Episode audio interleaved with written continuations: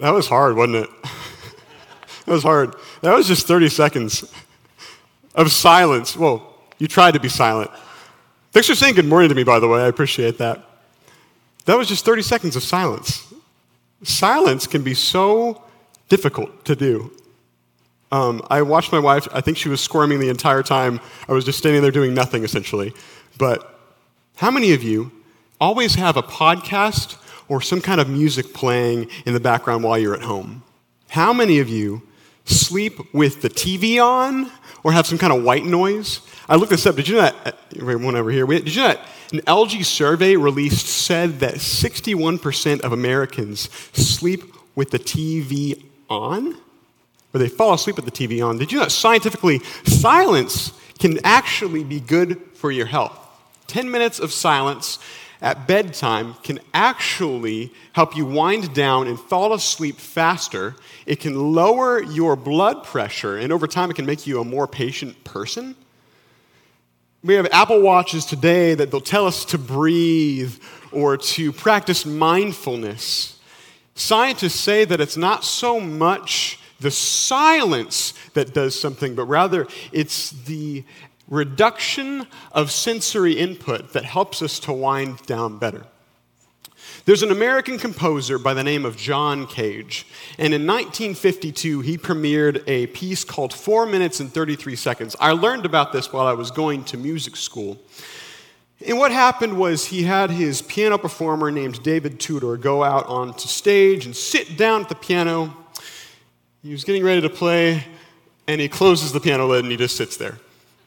For four minutes and 33 seconds, he just sits there and does nothing.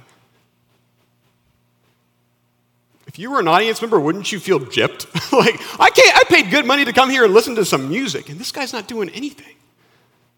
They felt maybe um, ripped off or cheated that they missed out on an experience. When in reality, John Cage had actually done that intentionally. Because if you stopped and listened, you'd hear the subtle sounds of whispers in the background. People are trying to figure out what's going on. Maybe you'd hear the creak of a chair as someone's kind of getting unsettled.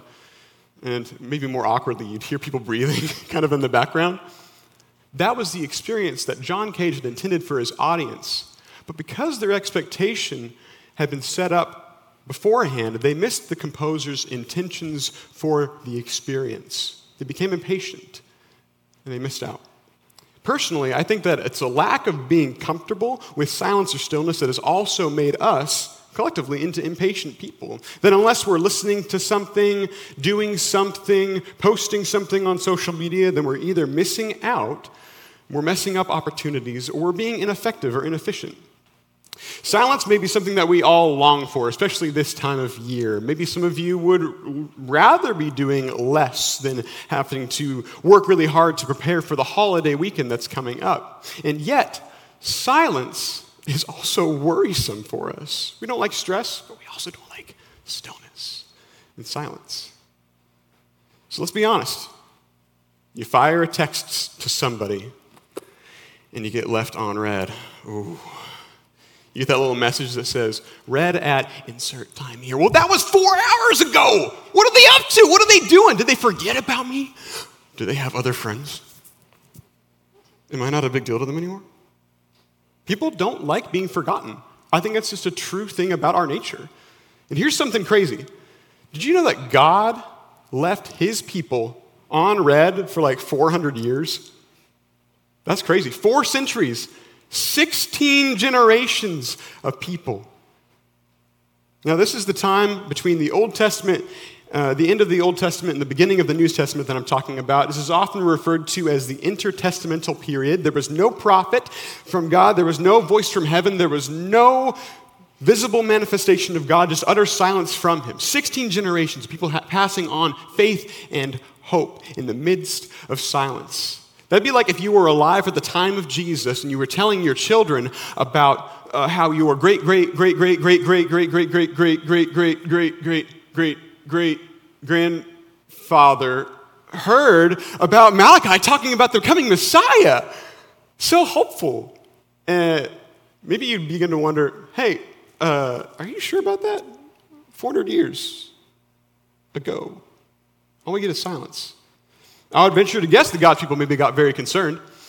He used to talk to us all the time, this God guy. I mean, he'd usually tell us that we were idiots and that we were doing things wrong, but at least he talked to us, gave us some updates.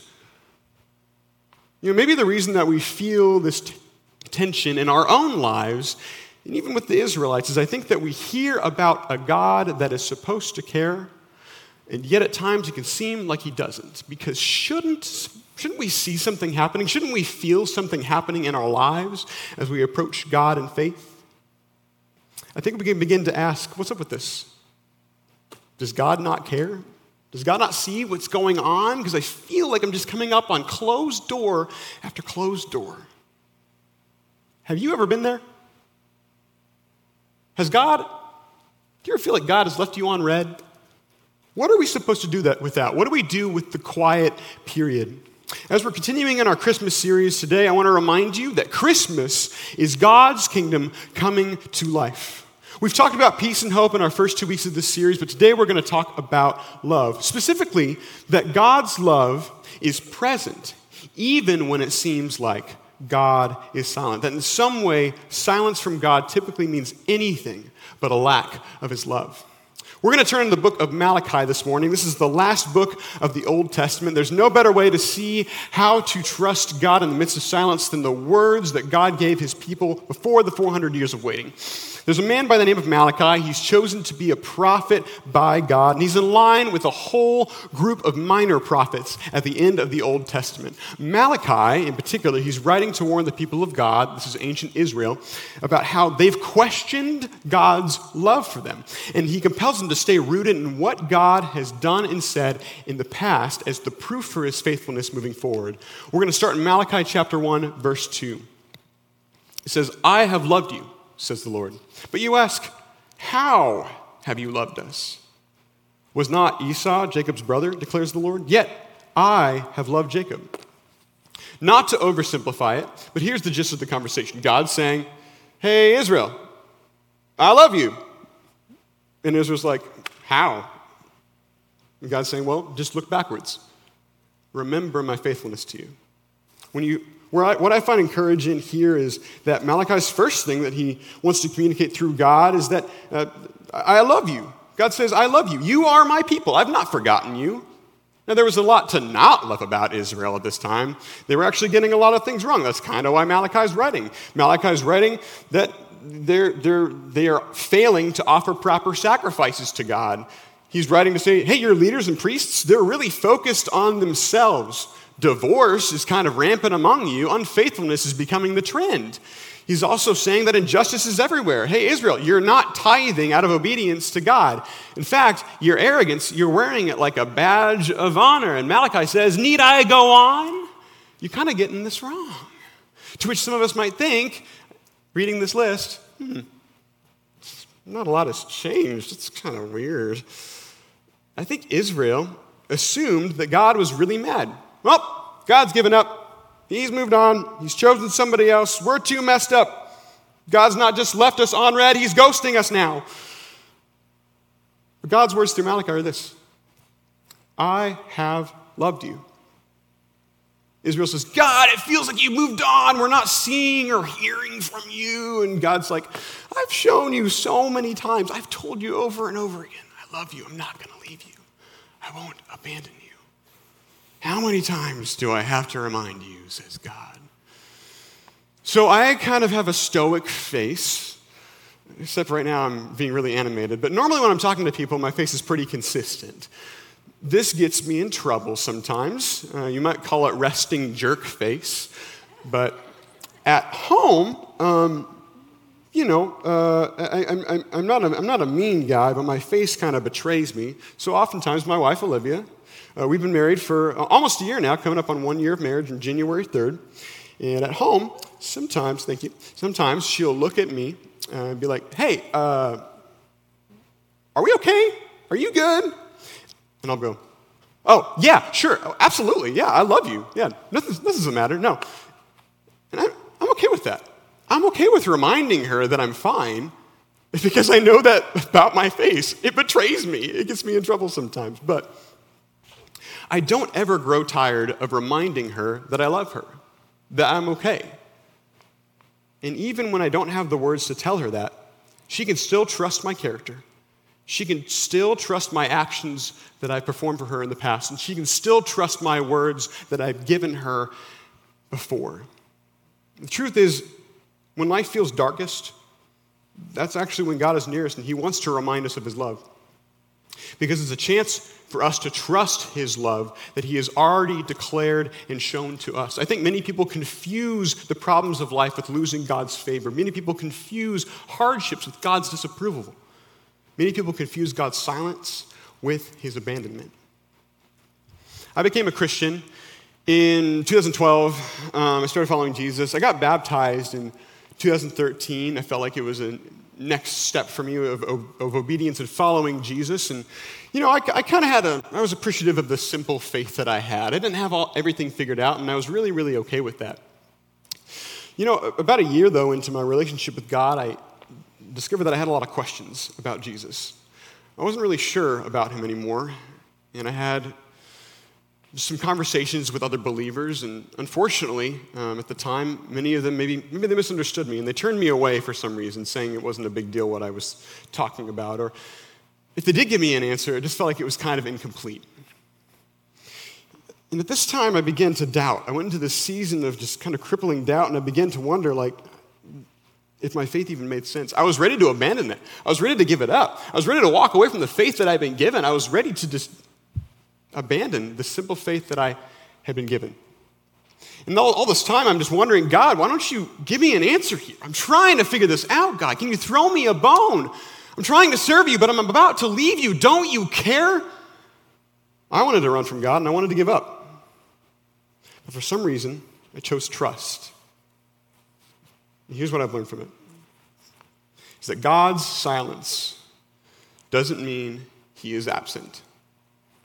God's silence doesn't mean he is absent. Often, when you feel like you're the furthest from God, God is actually much nearer to, to you than you realize. For Israel, the next 400 years will be very silent from God. While all this is going on, the tension is building for a prophecy of a Messiah that's Jesus to come. And yet, Israel begins to show their cards. Turning to Malachi chapter 3, verses 13 through 15. We will pick up there. You have spoken arrogantly against me, says the Lord. Yet you ask, What have we said against you? You have said, It is futile to serve God. What do we gain by carrying out his requirements and going about like mourners before the Lord Almighty? But now we call the arrogant blessed. Certainly, evildoers prosper. And even when they put God to the test, they get away with it. Basically saying, what difference does it make following after God? Those who grab life by the horns and make their own destiny, they get ahead in life. What we're doing, it's futile. I don't feel like following God is getting us anywhere, Mr. Malachi. Look at the people who mock and reject God, and they still have the luxuries of life. What's up with that then? And so at this point, I think Malachi is kind of pulling his hair out and he's like, God, I get it. I get it. They've reduced their relationship with you to two things feelings and financial gain. Well, if you think that following Jesus is about achieving a certain spiritual high or certain feelings or having a financially blessed life, then I think that it certainly will be futile. It certainly will be pointless. Because, well, God, there's too much hardship and inconvenience, and my life is hard. Or there's too much pain or disease. There's too much injustice. Or God, you're just too silent. You've clearly forgotten about me. You don't love me anymore. You got to be gone. I got to tell you, I think that's more akin to karma than it is to Christianity. Because, oh, I guess God's punishing me for being bad. Well, maybe I should do something good to make God okay at me. Just, that's not what Scripture teaches. God doesn't cause pain based on performance. Our whole faith is founded on the truth that the worst possible thing, the crucifixion, happened to the best possible person. This is Jesus, the perfect Son of God. And then we somehow believe that it'll be different for us.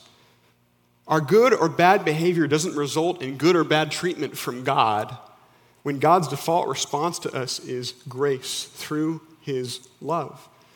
This is why we can't let our faith be simply reduced to receiving a good feeling or just receiving a blessing, because that makes, that makes it a transaction, not faith, not trust. This is why I think that when faith becomes a formality, we can slowly begin to drift away from God.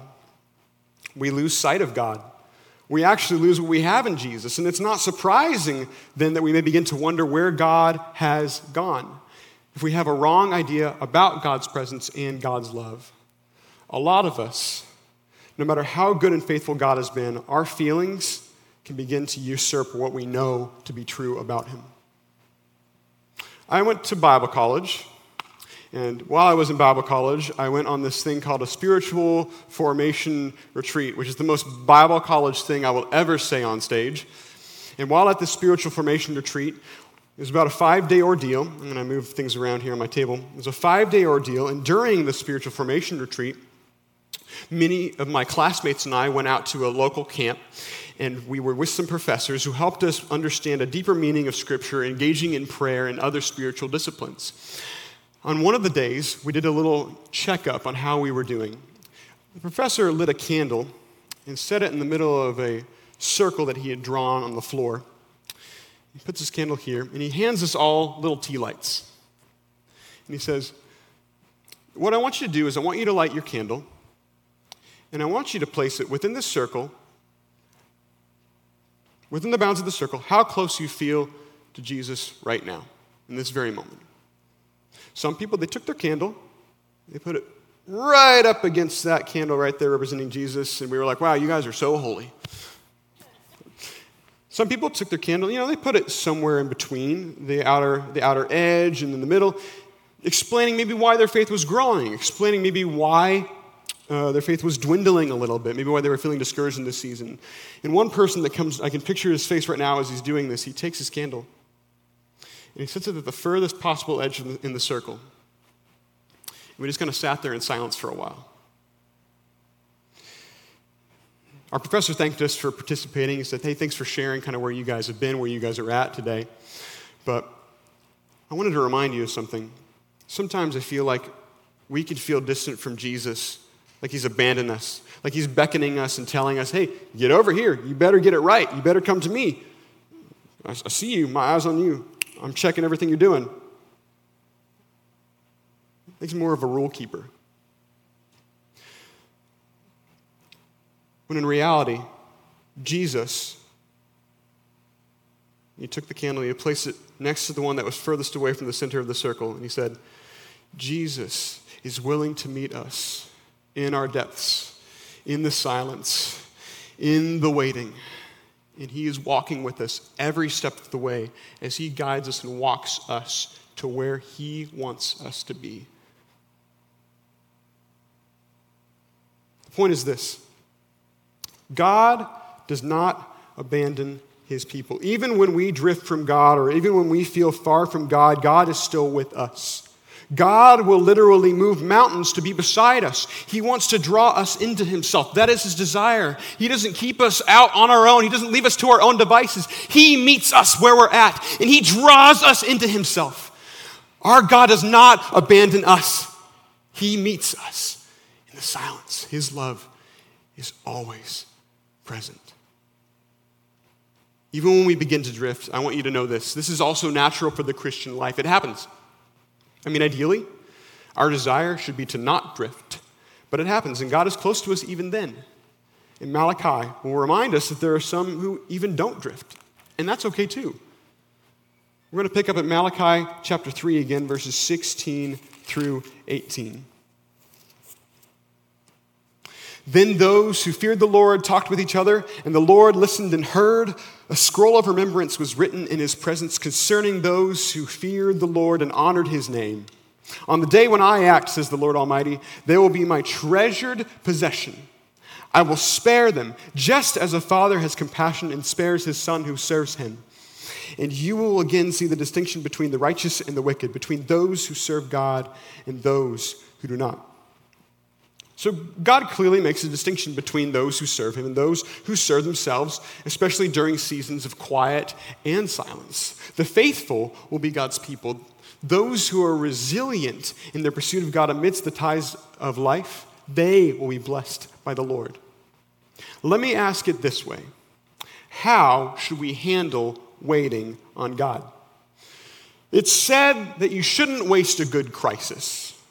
Well, as Christians, I think we can say, hey, don't waste a good waiting period. Because in the waiting, it's not a passive thing, it's something that God is actively asking us to participate in. How many of you guys have ever done a Tough Mudder or a Spartan race or a mar- marathon? Anybody? Anybody? A glutton for punishment? Okay, cool. No, this, the, the, the Tough Mudder is this 10 mile race with uh, 25 obstacles during it. So it's kind of a physically strenuous activity.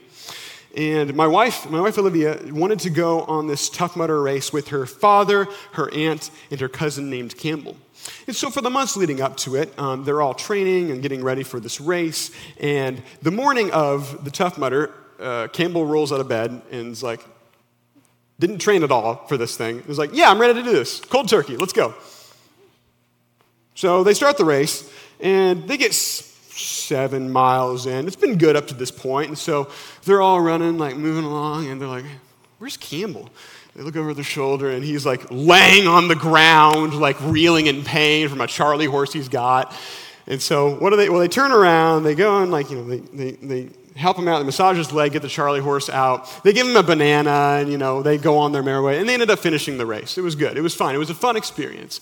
But I can't help but wonder if Campbell would have like ran like a mile a day, like if he would have had mar- a marginally better experience with his race. You could say that maybe the months leading up to the race that he knew about, there was a period of waiting. It was a period of preparing. Because waiting for something, it should not be sedentary, it should be active.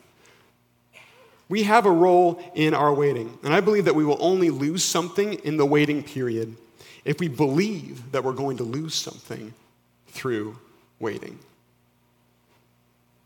When God seems silent, I want you to remind yourself this that His love is present. He is sustaining you right here and right now, and He wants to he wants you to trust His presence and continue to act on your faith. We don't just give up when it feels like God had, has abandoned us because we can reflect on His promises in Jesus. When it feels like God has moved on, we can reassure ourselves that He is with us. After 400 years of waiting, Jesus was delivered to His people. After 700 years of waiting on the prophecy of Isaiah, Jesus arrives. Waiting is a big part of our faith. Because waiting, it's in our spiritual DNA, you might say. Because God's people, they're always waiting patiently for God to act again on their behalf. Waiting on God, it feels most difficult, I believe, when we make it about our feelings, our plans, our desires. I didn't feel Jesus this weekend at church, so my faith must be bankrupt. I didn't feel moved to be generous, so I, I probably shouldn't do it. I, I didn't feel God's presence in my prayers, so maybe He's given up on me. I must be a failure. Maybe I'm not trying hard enough. And I have to tell you, nothing could be further from the truth. Silence should not make us salty towards God, but rather stronger in our hope. So, what are you waiting for? Are you waiting for a promotion? Are you waiting for family to come back to you? Are you waiting for family to accept you? Are you waiting for justice? For healing? Are you waiting for peace? What are you waiting for?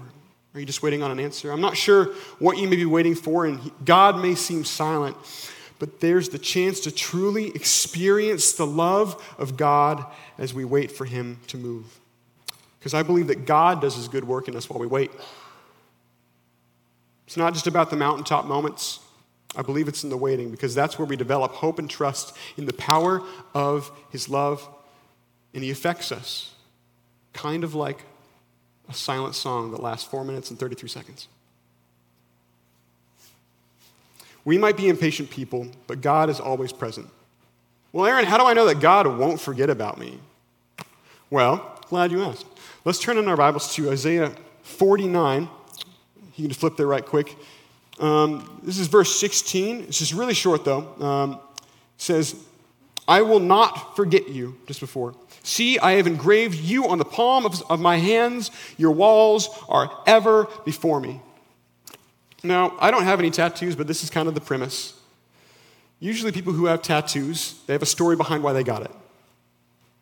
It means something to them, it's significant. God has not forgotten us because, like a tattoo on his hand, like an engraving on his hand, our names are ever before him. He has not abandoned us, he cares for us. Therefore, God has told you that He loves you, and He has proven His love for you time and time again. And no greater example we have than by Christmas. His Son, born to be the Savior of the world. God delivered on His promise. God with us. Emmanuel. This name of God means that He has not forgotten us. He is right here with us in the midst of life. I want to encourage you guys with something. When God seems silent, maybe it's time to put the world on mute. Don't listen to that voice in your head that says God has forgotten you because as we, you've seen, it's not true. That voice that says he's moved on, all you see is struggle, and that's because he's left you on read. It's because he's silent. He says that you're his, but he's not. Push all that out of the way and simply declare, I know that's false because I have faith in Jesus. Emmanuel, God with us. God is with me. And even when God feels silent, I know that His love is with me. His love is present. Serving God in the silence for us is a sign of faith.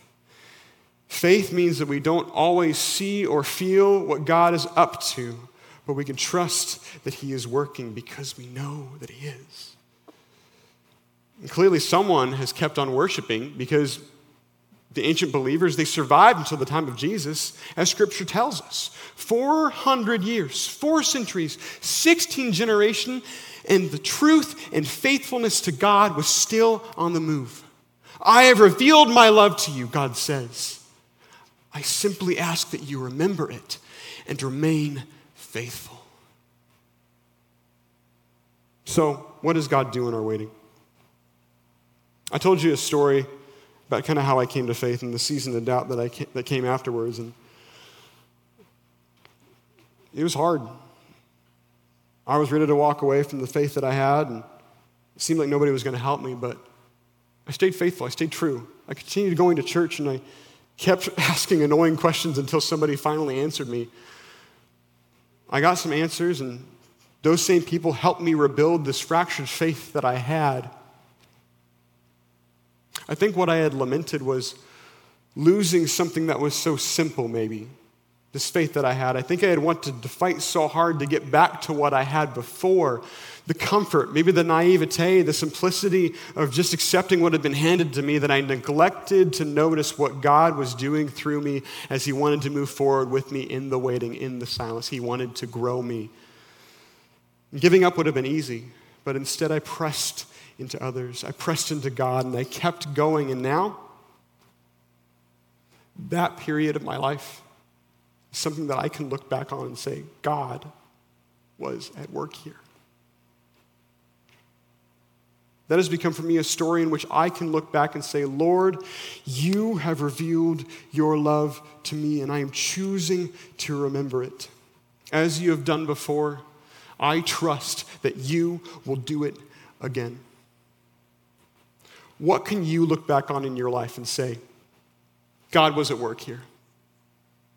God has been here. God always delivers on his promises. And this is best shown to us through perhaps one of the best Christmas passages. So as we close this morning, I want to read from John 3:16 and 17. It says this: for God so loved the world that he gave his one and only Son, that whoever believes in him shall not perish, but have eternal life. For God did not send his Son into the world to condemn the world, but to save the world through him. God proved good on his promise to his people through the love of Jesus. When Israel was waiting, God delivered. What God had done before, they were able to look at and say, He would do it again. And the same is true with us. His love is present with us, even as He seems silent. What God has done for us before, we believe that He can do it again. His love is present. This morning, we're going to respond in worship, saying that we trust Him with all that we are, knowing that He's on the move. He will never leave us, He will never forsake us. He will always act on our behalf. Would you stand this morning as we respond by singing together?